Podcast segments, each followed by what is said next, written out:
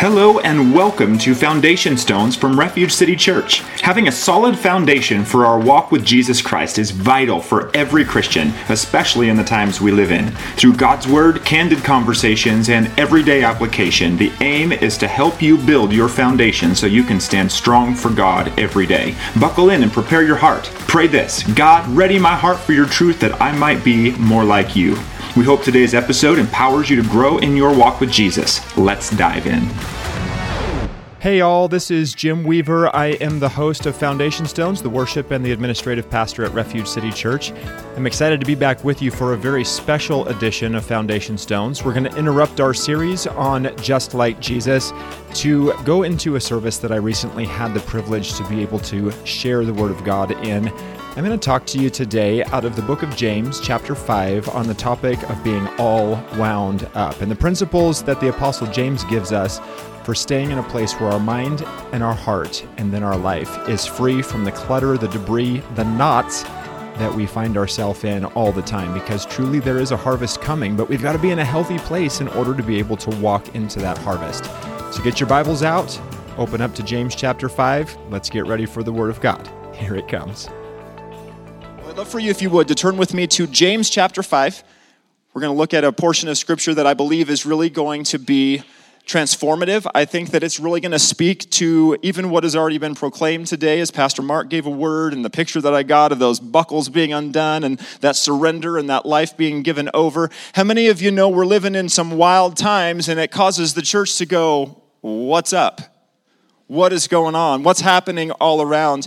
Let me read the scripture for you, James chapter 5, and we're going to start in verse 7. I'm going to read several verses. Read with me if you would. It says, Therefore be patient, brethren, until the coming of the Lord. See how the farmer waits for the precious fruit of the earth, waiting patiently for it until it receives the early and latter rain. You also be patient. Establish your hearts, for the coming of the Lord is at hand. Do not grumble against one another, brethren, lest you be condemned. Behold, the judge is standing at the door. My brethren, take the prophets who spoke in the name of the Lord as an example of suffering and patience. Indeed, we count them blessed who endure. You have heard of the perseverance of Job and seen the end intended by the Lord, that the Lord is very compassionate and merciful. But above all, my brethren, do not swear either by heaven or by earth or with any other oath, but let your yes be yes and your no, no, lest you fall into judgment. Is anyone among you suffering? Let him pray. Is anyone cheerful? Let him sing psalms. Is anyone among you sick? Let him call for the elders of the church and let them pray over him, anointing him with oil in the name of the Lord. And the prayer of faith will save the sick, and the Lord will raise him up. And if he has committed sins, he will be forgiven. Confess your trespasses to one another and pray for one another that you may be healed. The effective, fervent prayer of a righteous man avails much. Elijah was a man with a nature like ours, and he prayed earnestly that it would not rain, and it did not rain on the land for three years and six months. And he prayed again, and the heaven gave rain, and the earth produced its fruit.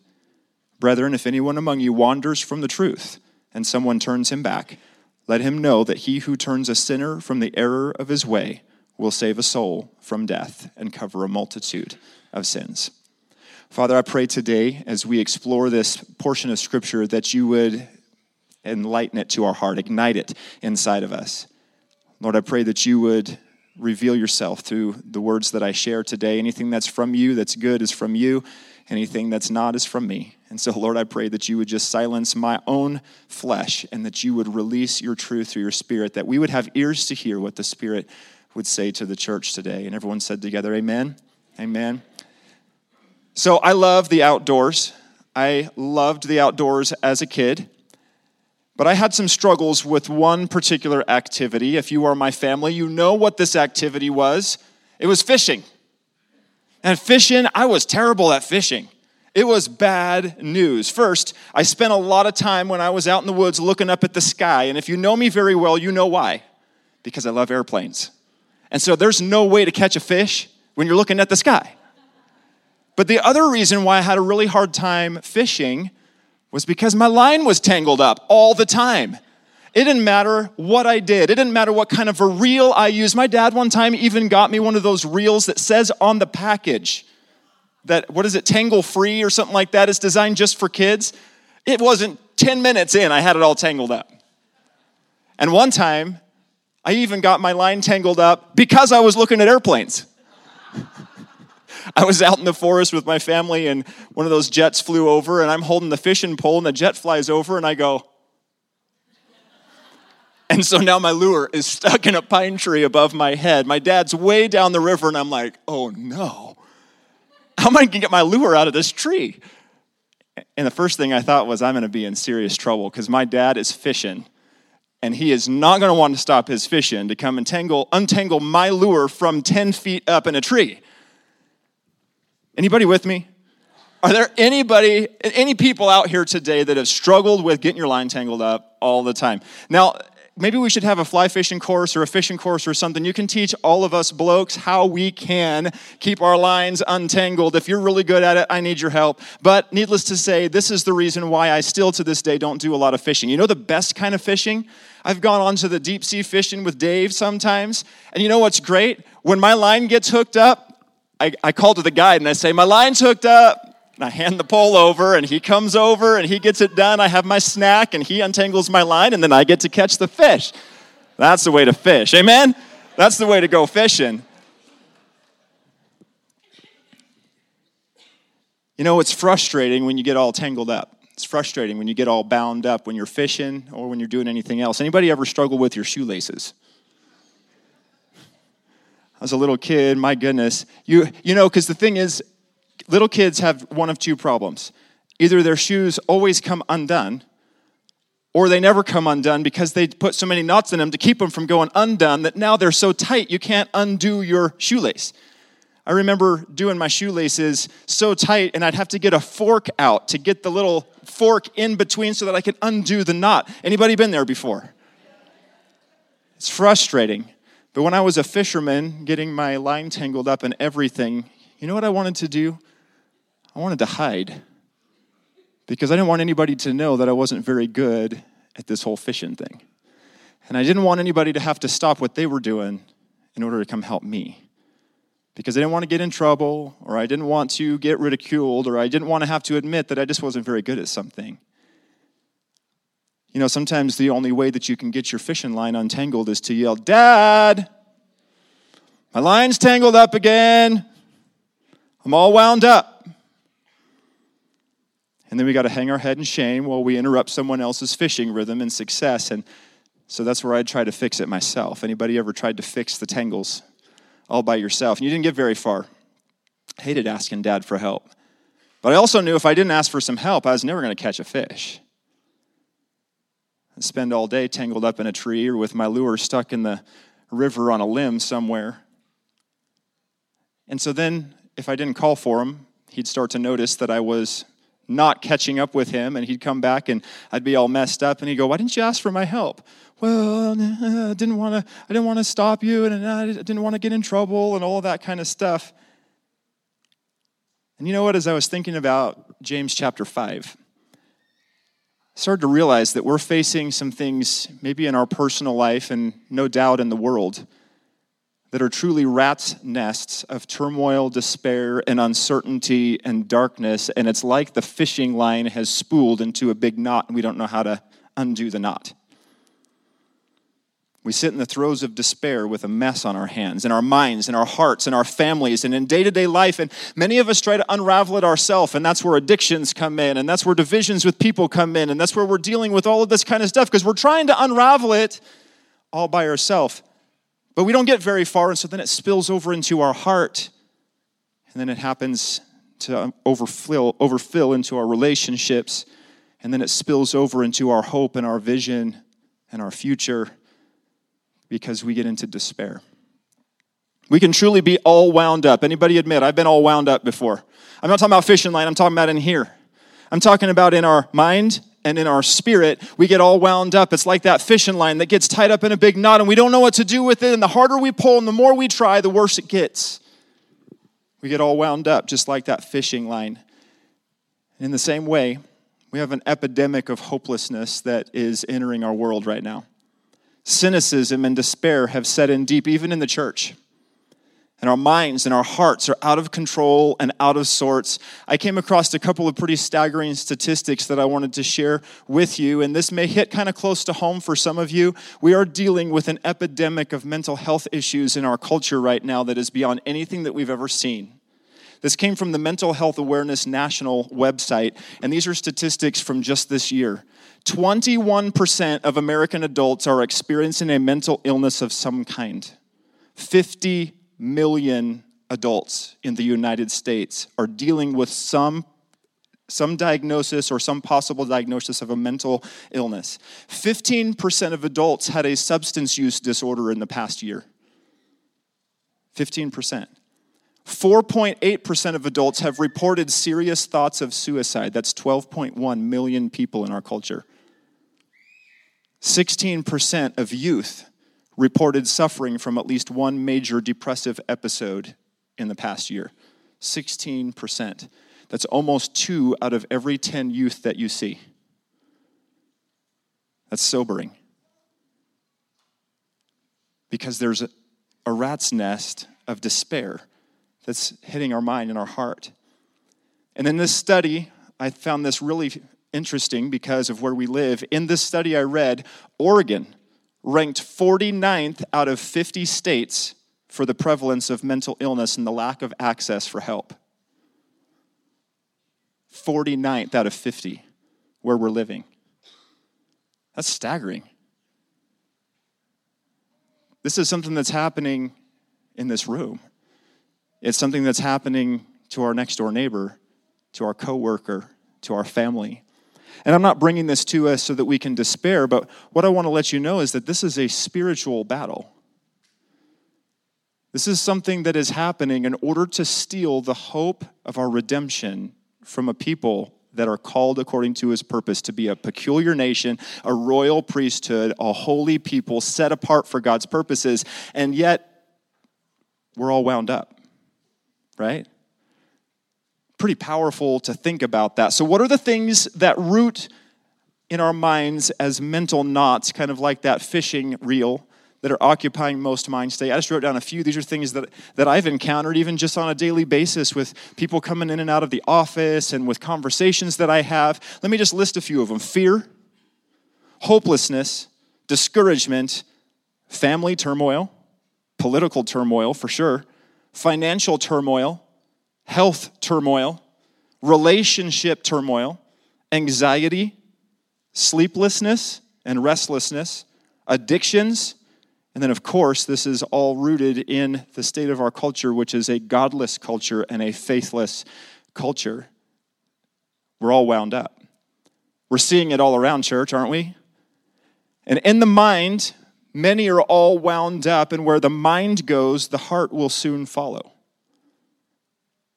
How do we live in unbound freedom, spiritually, mentally, and physically healthy lives as followers of Jesus? That's what today is all about today. How do we have clarity of thinking and solidity of heart as we live in this world? There has to be an answer.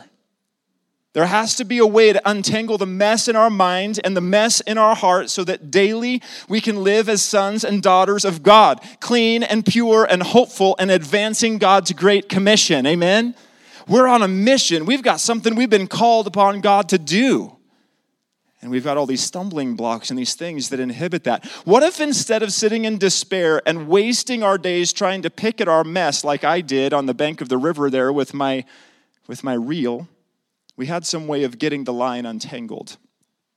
What if we stopped worrying about whether we were pestering our Heavenly Father and just called on Him, started living His way, and got back to fishing for men? What if we started to rely on one another instead of trying to be an island of feigned strength that's really not that strong after all? When Pastor Mark came up a few minutes ago and he made the declaration that he made, you would be amazed to watch what happened in this room from the vantage point that I had. There was all of a sudden this acknowledgement that in order to be in God, I have to surrender myself. And what happened as people came to the altar, what happened? People gathered around them and started to pray and started to bring ministry and started to bring the comfort of the Holy Spirit into their life. But it came because of surrender, it came because of vulnerability, it came because of humility, it came because at some point, and many of you today have experienced this, you decided in your heart, I don't care what people think. I don't care what I have to tell them. I don't care how big this rat's nest is. Dad, I need help. I'm all wound up. I'm all wound up. I believe that God's word gives us some very powerful direction on how to stay untangled from the disparity that we're seeing in the world. And the apostle James, who most scholars agree was the brother of Jesus, so we just read the brother of Jesus' words. He was the, he was the main apostle in Jerusalem. So this is pr- pretty profound to me. This is a side note, but just to give you context for the weight that this scripture carries, is that scholars believe that James, who wrote this chat or this, this book of the Bible, was the blood brother of Jesus. He was the half brother of Jesus. I don't know about you, but when Jesus was getting all the accolade for being perfect and all, it might have been James going, Why is he getting all the attention? But when he got filled with the Spirit, when he got empowered by the Holy Ghost on the day of Pentecost, all of a sudden God used the brother of the Savior to pastor the first church in Jerusalem. I think he has a thing or two to say about living in the victory of Christ. Because of anybody that's going to have to take a step of faith to believe in the Messiah, it was going to be the one who's related to him by blood. Interesting thought, isn't it? Imagine if, and, and of course, this is not ever going to happen, but just imagine real quick your brother winds up be, being the Messiah. Do you believe in him? And yet, because of the faith that welled in him, because of the Holy Spirit, God uses James to bring us some truths this morning that's going to help to set many of us free. I want to look at three things that I saw in the scripture that we just read, things that we can do every day in order to keep our hearts untangled from the world. One of the things that I love about James is that he's really real with us. You know, one of the things about James, he doesn't tell you that everything is going to be perfect. He doesn't get up in front of you in this epistle and say, You're about ready to eat cupcakes for the rest of your life. Get ready. You're getting ready to go on a vacation to Cabo San Lucas six times a year. Get ready, Jesus is good. He actually says something a little bit different. He said, You're going to have some trials and you're going to have some tribulations. And if anybody knew that, it was going to be the blood relative of the Messiah. He, in fact, gives us very clear instructions on how to press through the difficulties, not that we won't have them at all. And he uses a few examples. Let me just pull up a few of these out. You probably saw these, but let me just pull a few of them out. The first one is, is he told us that we had to be patient. Everyone say patient. Now, that is a bad word in America. We don't like patience because patience means we are not getting it right now. And we're not very good at waiting. And patience, waiting for the Lord to return. He says the day of the Lord is coming. But you've got to stay focused on what you're here to accomplish. So, patience, waiting for the Lord's return, just like the farmer waits for the harvest to grow. And he says it this way He says, establish your hearts. When you hear an instruction like that in a scripture, this is really important because to establish your heart, it's something that you've got to focus on doing. You've got to decide, this is where my heart will be planted. Because there may be a drought or there may be a monsoon, and these roots can't let this harvest go. Right? He says, establish your hearts. Make sure you're strengthening your heart all the time so it can persevere through the difficult times. The next thing he talks about is unity. Everyone say unity. Not grumbling against each other because the judge is at the door. Have you, did you ever get into an argument with your sibling in your bedroom and you thought that by keeping the door closed that your parents didn't know you were arguing? Kids, Josh, Actually, they don't argue too much at my house. But here's the thing your heavenly Father knows when you're having grumpiness with each other because the Bible just told us in James, He's standing at the door listening to you. When you're not getting along with each other because of pride and hardness of heart, your heavenly Father, your judge, is standing at the door. And there will be a moment where He's going to burst through the door and say, Enough! You're making a mockery of the gospel because you're bickering with each other. He says this unity. Unity. Not grumbling against each other because the judge is at the door. He can hear you. And here's the thing that we don't realize we need each other.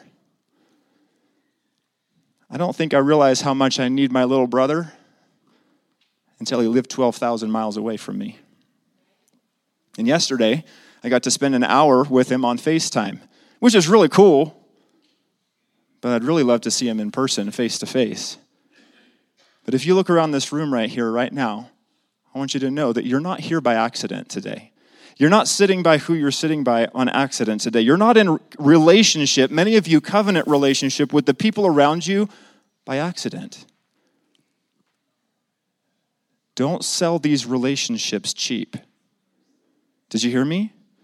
Don't sell your relationships with the brothers and sisters in Christ cheap. They're not for sale. And unfortunately, in our culture, if we get burned by somebody, write them off. What would, what would it look like if the church just decided to believe James here at his word and say, you know what? I'm going to stop grumbling against each other. I'm just going to love that person. I'm going to finish with who I started with. Isn't that a great idea? I want to finish with who I started with. I don't want to have so many different camps. I get to the end and go, well, those are all the people that I used to be friends with. And now we're all standing at heaven's gate. Heaven forbid. Think about it. I want to finish with who I started with. And that's what James is talking about. The next thing is that he said to endure suffering. Blessing comes as you endure and as you overcome. But like Job, you've got to make up your mind no matter what I face, I'm going to persevere. We have the blessing of the rest of the story with Job. We kind of know where the story's going. Poor Job, he didn't know. He didn't know. He decided to persevere anyways, right? God brought him double blessing, but he didn't know it was coming. What if God had not given him double blessing? And the story ended at, I don't know, Job 41. Would God still be true? Would Job's declaration of, though he slay me, yet will I trust him, still be true? Yes. And I think many times we face situations in life and we're more frustrated that God permitted it than saying, you know what, doesn't matter. I'm going to go through anyway. I'm going to push through anyway. Though you might not know how it'll turn out, your heart has been established to believe God that He's working anyway. And no matter what comes, you will not waver. That's what James says establish your heart. I will not waver. I won't. Some of you are here today because of that statement. I know for us as, as a leadership team, you know, COVID hit, we had all this kind of goofy stuff going on, and we just had to get before the Lord and say, We're not going to waver. We're going to keep seeking God no matter what.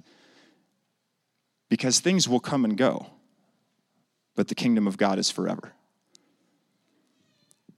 The next thing I see Job really, or uh, James, excuse me, really emphasizing is integrity. Everyone say integrity. He says, Let your yes be yes and your no, no. Let me say it this way in our English vernacular, it would be this you shouldn't need to have to swear. I swear I'll do it. Well, good. Isn't that a given? If you said it, you should do it. If you said you won't do it, don't do it. Integrity. Be who you say you are. So, those are kind of the subpoints that I see in this right here, but I saw three things that I want to emphasize today because we're talking about this rat's nest, this binding up, this winding up in our heart that we all wrestle with. These are things that I think are a daily practice. And so I like when I come to church to be able to write something down or be able to take something away that says, I can do that tomorrow. I can do that on Tuesday. And I saw three things in here that have been helping me, and I hope that they can help you. The first one is this prayer and worship and you think, I came all the way to church to have Pastor Jimmy tell me that I need to pray and worship. Isn't that a given? Yes. Is that the first thing we do? No. when, we, when we walk through a difficult thing, what's our first reaction? Panic. What's our first reaction? Post on Facebook. What's our first reaction? Complain. What's our first reaction? Worry. We're humans. I get it. So, even though maybe James is being really redundant here, what if we looked at this and saw what he was talking about? So, prayer and worship. So, you're still in James 5. Look at verse 13 with me. He said, Is anyone among you suffering? Is anyone among you suffering? In this room today, some of you are suffering. Some of you are suffering in your mind. Some of you are suffering in your finances. Some of you are suffering, suffering under persecution. People are actually coming against you because of your faith. Some of you are suffering in your body. You're physically sick, and it doesn't seem like it's getting better. He says, Is anyone among you suffering? This is the first thing he says. Let him, let him pray. I want to encourage you today Sometimes we bite into the lie that because we're not the pastor or because we're not someone we admire, we can't pray for ourselves. He says, Is anyone suffering? Let him pray. It's okay for you to pray. And sometimes it can be just like my little cry out to my dad when I was tangled up in the tree Dad, help! Help! Help. Doesn't have to be fancy. In fact, I think in my life, I felt like the Holy Spirit says, Please don't make it fancy. I just want to hear your heart. Just want to hear your heart. Is anyone among you suffering? Let him pray. Here's an interesting one because it's on the other side of the spectrum. It says, Is anyone cheerful? Anybody cheerful today? It's good. I could sense it this morning. There's some cheer.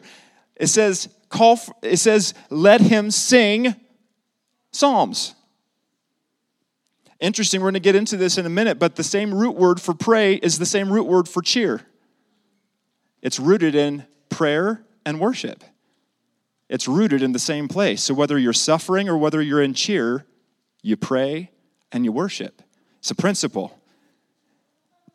It says, Let him call, it says in verse 14, Is anyone among you sick? So here's the illness part. Is anyone among you sick? Let him call for the elders of the church and let them pray over him, anointing him with oil in the name of the Lord. And the prayer of faith will save the sick, and the Lord will raise him up. And if he has committed sins, he will be forgiven. We're going to dive into that in a minute because there's a component of this that I think sometimes that we've missed. But I, I, like to look up some of the root words and some of the root meanings in the original language. So bear with me for just a second because I've got a few of those throughout today's words. So there is a phrase in here. It's one word in the Greek, but it's a phrase that means let him pray. So let him pray is a phrase in Greek that, and I'm going to butcher it, so work with me, proseuchomai. And it means to offer or supplicate, to worship, or to pray earnestly. You see, prayer and worship are two sides of the same coin. And so sometimes people say, Well, I don't like to sing. Well, good, stand there and pray. Well, I don't know how to pray. Well, good, then sing worship and pray and worship and pray and contend with the connection you need to have with the Father because it's two sides to the same coin. And so daily we surrender. Lord, I'm going to pray. Lord, I'm going to worship. Lord, I'm going to worship. Lord, I'm going to pray, whether I'm suffering or whether I'm cheerful. And so I broke a few of these down. So suffering, definition of suffering is going through difficulties. Anybody ever gone through difficulties before? I mean, that's so broad. That's so broad. I love that because it says, is anyone suffering? So, so Pam's suffering might look different than Jamie's suffering, but that doesn't mean that it's not suffering because it's going through difficulties. And it might be different levels. It might be a little bit of suffering, it might be a lot of suffering. But here's the thing when you're going through difficulties, the Bible tells us that we're to count it as joy. Same book, but a different chapter. James says this in James 1 2 through 3 My brethren, count it all joy when you fall into various trials or when you suffer, knowing that the testing of your faith produces something. What does it produce? Oh, no, you guys just said the word. You did it. You said it. Patience, patience, perseverance. You're going to get through this. Amen? So, how do we pray and worship through suffering? We begin to pray in dependence on God in order to see things from His vantage point this was the thing that's so amazing is when my line was all tangled up i needed my dad he was a little taller than me he could reach when i got myself all messed up. And he had a little bit more experience than me and he could unravel it.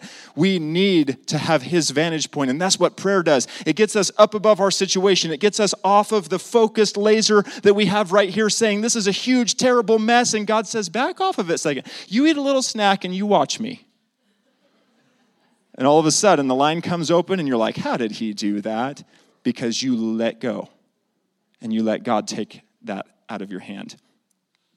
We trust that there's a bigger picture. We allow God to work more faith into us so that we can be tested and still prevail. Listen to me prayer in suffering is faith. Did you catch that? Follow me real quick. Prayer while you are suffering is faith. Sometimes we think we've got to conjure the faith so we don't suffer, but the faith is produced when we pray while we suffer. That's where faith is birthed. Let me say it this way you build faith in suffering by praying. Sometimes we'll face something and go, I don't have enough faith for this. And he says, Pray, because that's where it's built.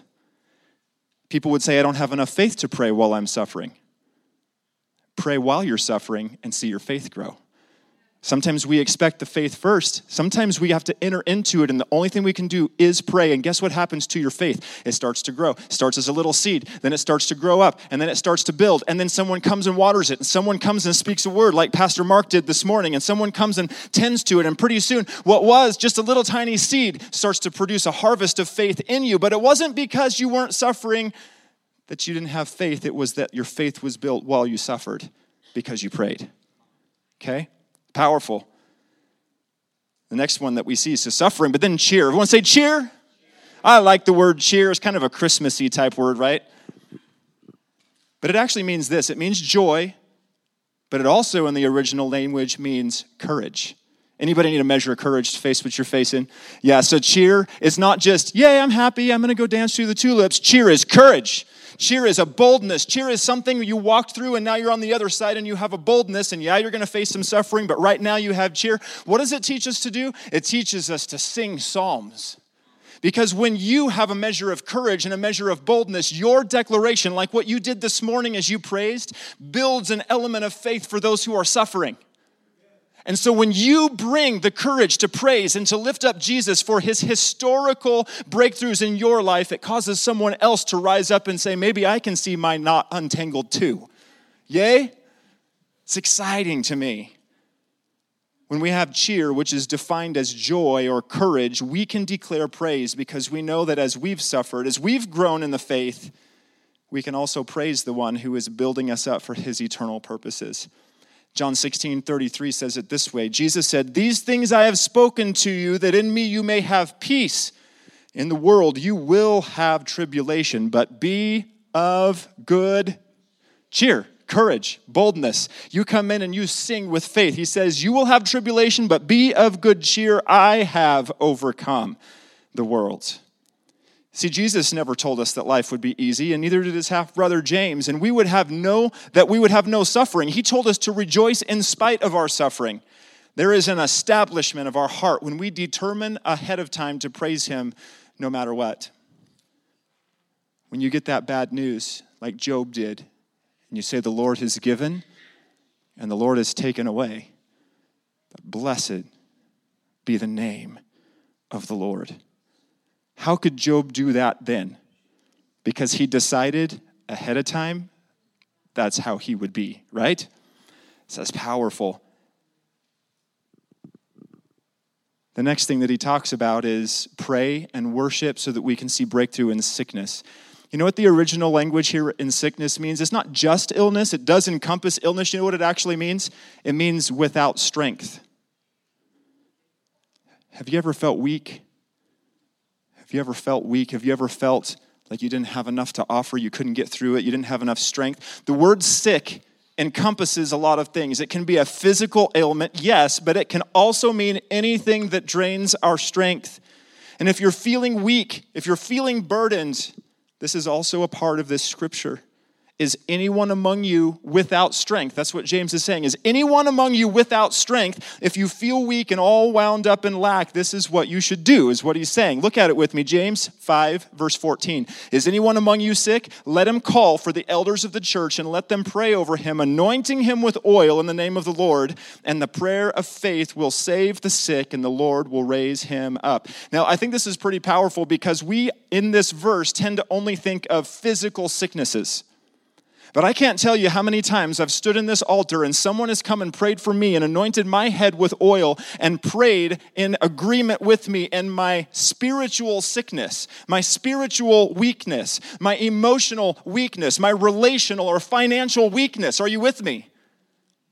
Was healed because I called the elders of the church and they prayed for me and they connected with me in faith. He's giving us instructions prayer and worship. And then the next one that I think is so interesting is forgiveness. Everyone say forgiveness. This is important because it says that we're going to deal with suffering, we're going to deal with sickness, and then it says the prayer of faith will also forgive sins. What? Now, this isn't the same sentence as sickness. But remember what the definition of sickness is. Anybody want to call it out? What's sickness? It's weakness. It's the lack of strength. What happens when there's no strength? Guess what has permission now? Sin.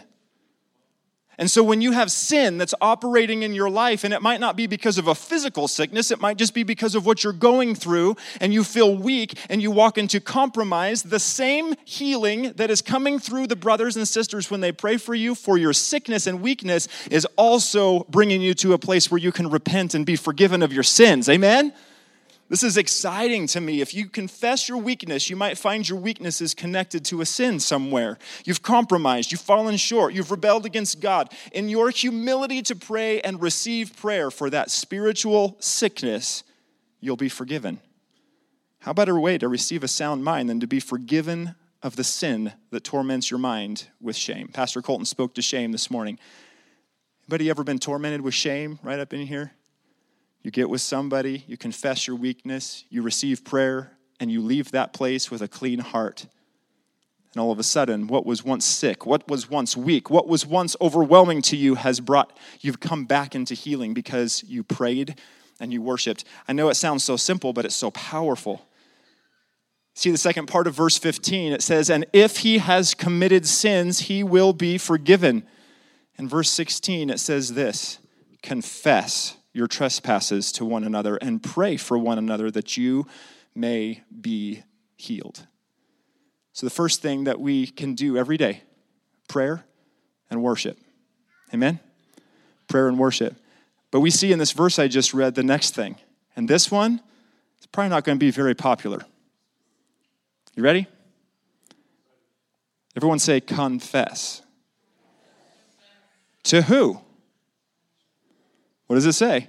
Confess to each other, confess to one another, and pray for one another that you may be healed. So, as we learn to pray and worship, we'll start to notice that the knot in our mind and our heart is a little looser. It's kind of like that victory you start getting as a little kid when your shoelace starts to get a little bit less than tight.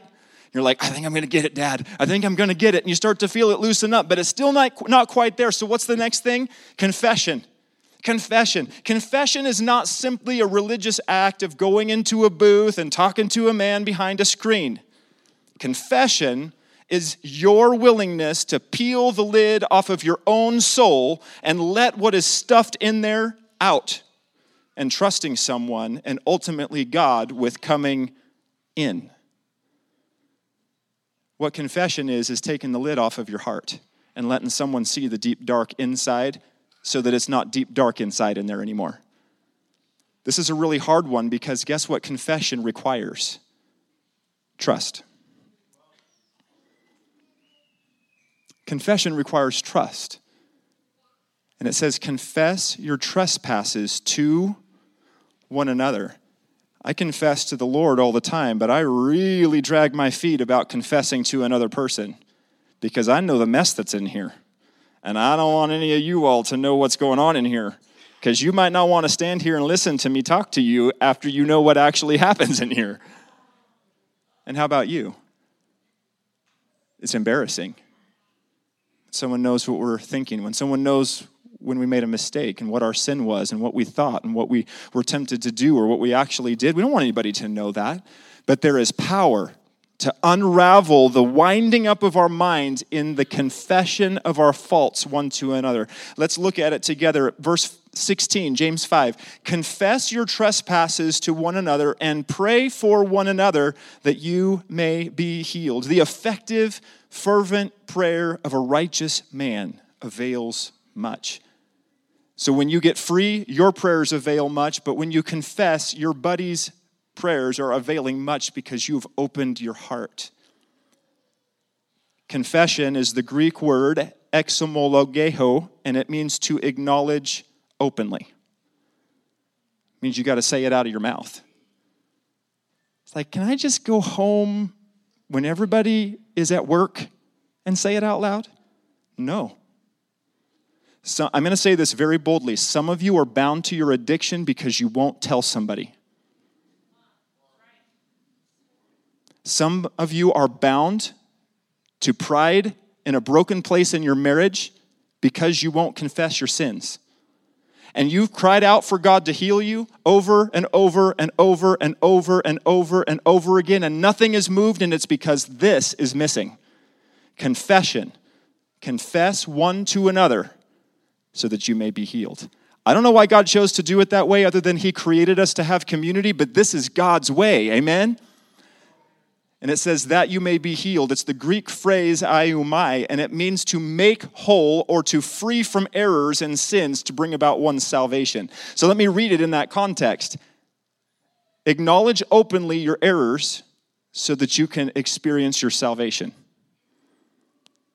Some of us aren't walking in the fullness of our salvation because we refuse to confess our faults to somebody and you're going to stay right where you are for the rest of your life unless you break through to confess. And there's an anointing in this place to confess. It's going to be powerful today.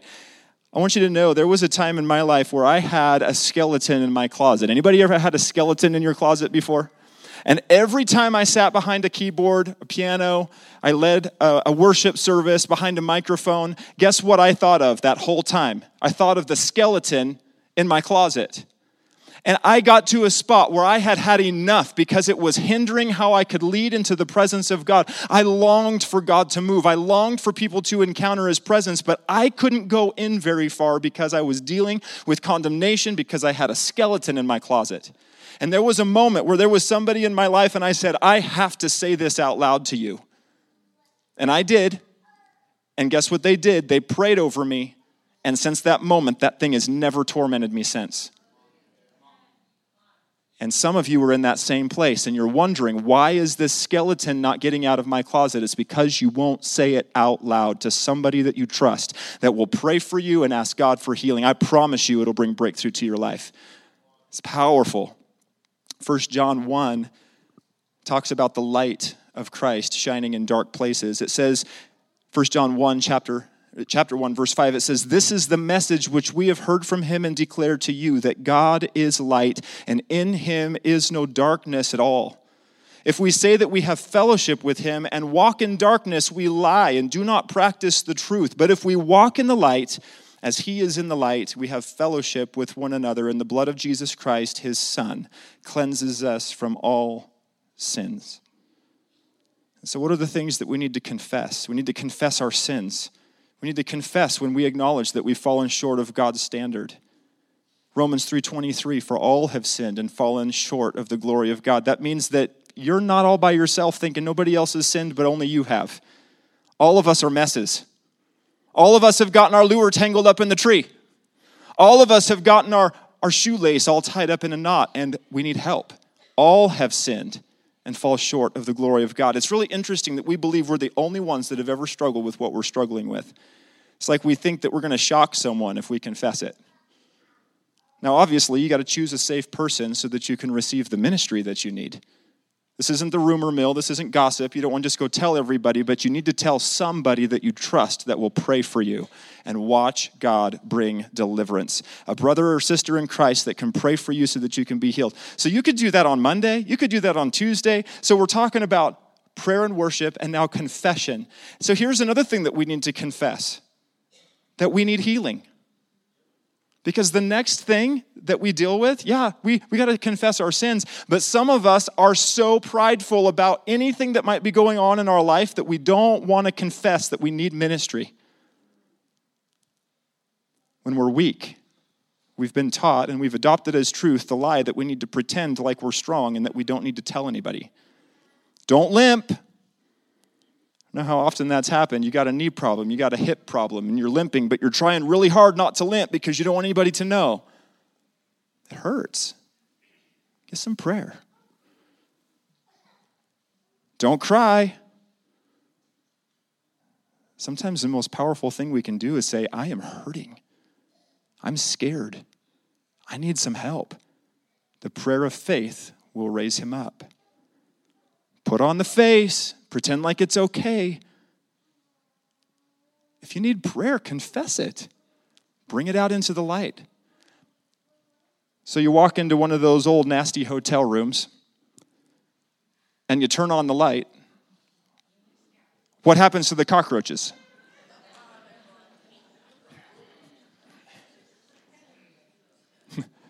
Everybody's had a cold shiver go up their spine. Hopefully, you've never stayed in a hotel room like that, but it makes for a good visual, doesn't it? What do you think would happen if you've got some things in your heart and in your soul and in your life that are treating you like the cockroaches in the spirit realm, because that's what they are, and you decide to come and flip the light switch on in your spirit by confessing it to somebody and relieving ministry? What's going to happen to you now? Guess what's going to happen? The cockroaches of the enemy are going to run for the darkness because now what's on the inside of you is light. Verse 16 Confess your trespasses to one another and pray for one another that you may be healed. Notice that James started with physical healing, calling on the elders to anoint with oil and pray in faith, but then he talks about confession of our sins so that we can be healed.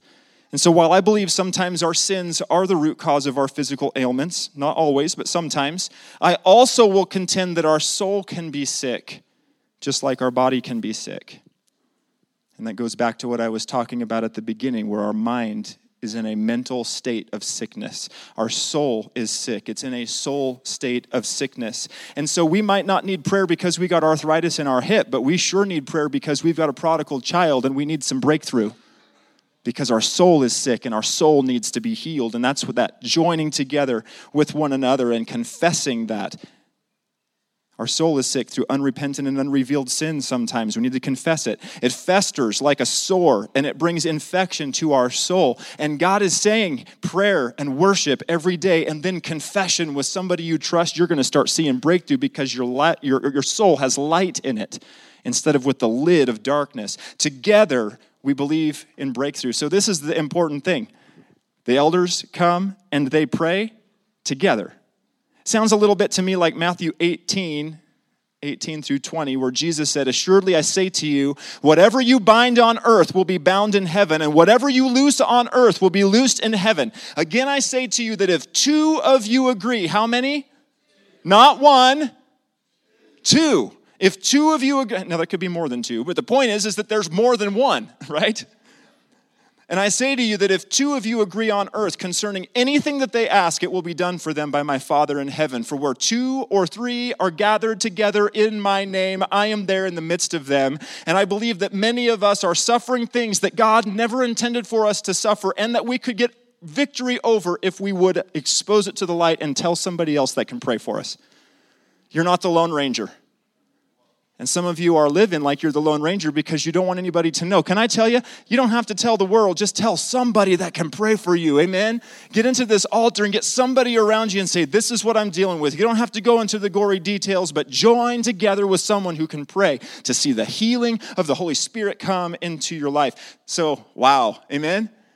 Worship and prayer and confession. We've prayed, we've worshiped, we've confessed all that's been hidden, and this knot is starting to loosen right up. What was all wound up is suddenly starting to lose its power. Can you feel it? We're real close to needing to fish now, right? So, what's next? James makes it really clear perseverance. Uh oh. Everyone say it with me? Perseverance. Persevere is the Greek word hupomone, and it means to be steadfast, constant, and to endure.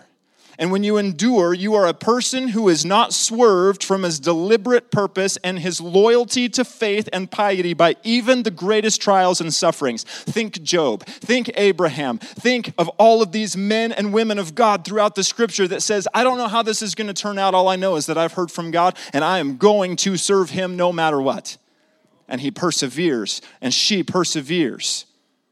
You see, we're such a wishy washy culture. We're finicky and we're petty. We have the attention span of a goldfish. And we're unaccustomed to having to wait for the end result of anything. We want fast food, fast service wherever we go. We're in desperate need for fast internet. Just watch the little thing on your screen and watch us lose our joy. remember watching a movie years ago. It's going to space. Give it a minute. We want fast internet, fast cars, fast financing, fast vacations, fast responses to our immediate demands from our coworkers. And we're accustomed to immediate responses to our text messages and emails, and we check dozens of times a day to see how many people have liked our posts on Instagram. No wonder perseverance is so hard. We've trained ourselves for instant gratification. And that's not the way the kingdom works. We're very annoyed at the thought of having to be consistent and wait for anything. We want fast solutions and we wanted them yesterday. Sounds to me like we're all wound up. I can remember sitting on the bank of that river, minutes slowly ticking by as I learned to untangle my own rat's nest and my fishing line. Sometimes you're going to have to untangle the line, right? I could remember sitting on the bank. My grandpa, he was a pro at this was back in the days when you could use grasshoppers, you could use live bait to catch. We were out on the little streams out in the river. So my brother and I'd be fishing, and my grandpa's out there with his hat or a broom and whacking the grasshoppers and putting them in a little band aid can for us. And, and I could remember sitting on the bank of the river. I can see the fish, but I'm all tangled up. And grandpa's nowhere to be found. And the only way I'm going to catch that fish is I'm going to have to learn how to untangle this stinking knot. Now, I'm not saying I'm a pro at untangling the knots, but I did untangle a few of them and finally got that fish I could see in the river. Sometimes God's going to let you persevere. In fact, that's some of the blessing of the Lord is to know that God can begin to trust you to push through even in the hardest times with the biggest difficulties and that's endurance. Everyone say endurance. That's outlasting difficult things. 1 Corinthians 9:24 it says this, "Do you not know that those who run in a race all run, but one receives the prize? Run in such a way that you may obtain it." And everyone who competes for the prize is temperate in all things. Now they do it to obtain a perishable crown, but we for an imperishable crown. Therefore, I run thus, not with uncertainty. Thus I fight, not as one who beats the air, but I discipline my body and bring it into subjection, lest when I have preached to others, I myself should become disqualified. What's Paul talking about? Perseverance. Keep going after it, keep running, keep worshiping, keep praying, keep confessing, keep loving, keep repenting, keep pushing in, because at some moment, maybe sooner than later, we're going to stand before the Savior of our soul, and we're going to hear one of two things. We're going to hear, Depart from me, for I never knew you. Or we're going to hear, Well done, good and faithful servant. Enter into the joy of your reward. Endurance. God's building faith in us, and He's building faith through the resistance that we have to endure. We're being tested by God to grow and to overcome. How do we look at trials and difficulties? Are you living for your next vacation? Or do you have the eye of a tiger that says, I don't know what tomorrow's going to hold, but I'm going to go after God with all my heart no matter what happens? How do you prepare your heart for the inevitable changes that you will certainly face in your life? When you're doing good, that's the moment to decide how you'll be when you're challenged decide ahead. That's what James says establish your heart. Then all God gets to do is to test and refine that faith so that you may grow into his full stature for you. Again, in James 1, verse 2, it says this My brethren, count it all joy when you fall into various trials, knowing that the testing of your faith produces patience or perseverance, endurance. But let patience have its perfect work, that you, Everybody say, Me.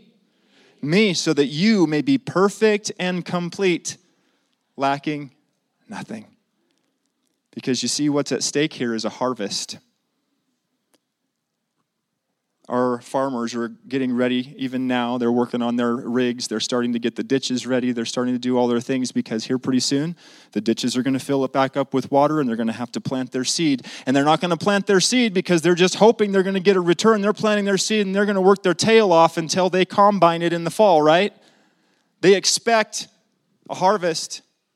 And I want to declare to you there's a harvest that's coming. There's a harvest of souls. There's a harvest of answers. There's a harvest of breakthrough. There's a harvest of victory. There's a harvest of purity that's coming into your life as you learn daily to worship, pray, to confess, and to persevere. Because as that little plant starts to grow, it's going to start to bear the fruit of these disciplines. You can't pull up a harvest early and expect the full product. You reap the harvest when the harvest is ready. And I want to declare to you there's going to be a moment in your life and maybe even in the life of this church coming where there's a harvest coming. Are you ready for the harvest? Prepare for the harvest, prepare for the souls, prepare for the people, prepare in your life for the breakthroughs that God is wanting you to have. The harvest comes when the harvest is ready, not before. Are you willing to persevere to see what God is growing? Are you willing to not abort your harvest by allowing your mind and your heart to get all wound up? We're going to land here, James 5 7. This is James' instruction. Therefore, be patient, brethren, until the coming of the Lord. See how the farmer waits for the precious fruit of the earth, waiting patiently for it until it receives the early and latter rain. You also be patient. Establish your hearts, for the coming of the Lord is at hand. The word at hand means it's coming soon and it's right here. So, what am I saying to us today? James is teaching us in James 5 to do the following things to keep our minds and souls healthy when the world gets all wound up. First one is pray and worship. Second one is daily confess. Shine a light on the things that are trying to stay hidden. And then persevere. What did Paul say? Having done all to stand, stand therefore. 2 Timothy 1 7, for God has not given us a spirit of fear, but a spirit of power and love. And of what? A sound mind. Would you stand with me? Pastor Colton, if you'd come.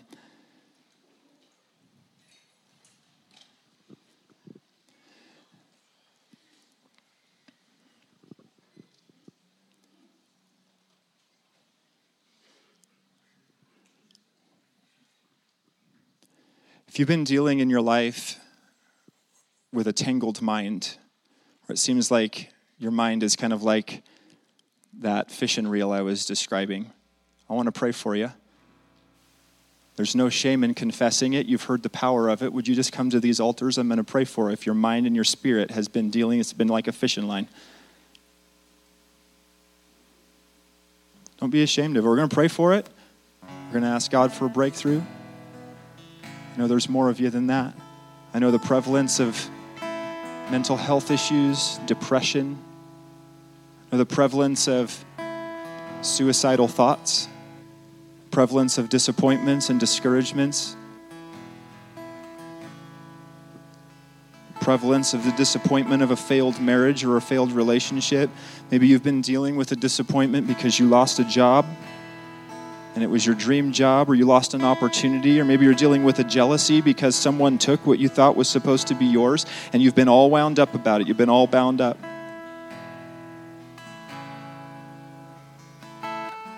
I really feel this. I don't know why, but I feel like since I've said the word suicide in this place, if you've been wrestling, there's no shame in it. This is the place to have breakthrough. If you've been dealing with a spirit of suicide and you have been so discouraged and bound up and wound up in your mind that you need a breakthrough, I want you to come.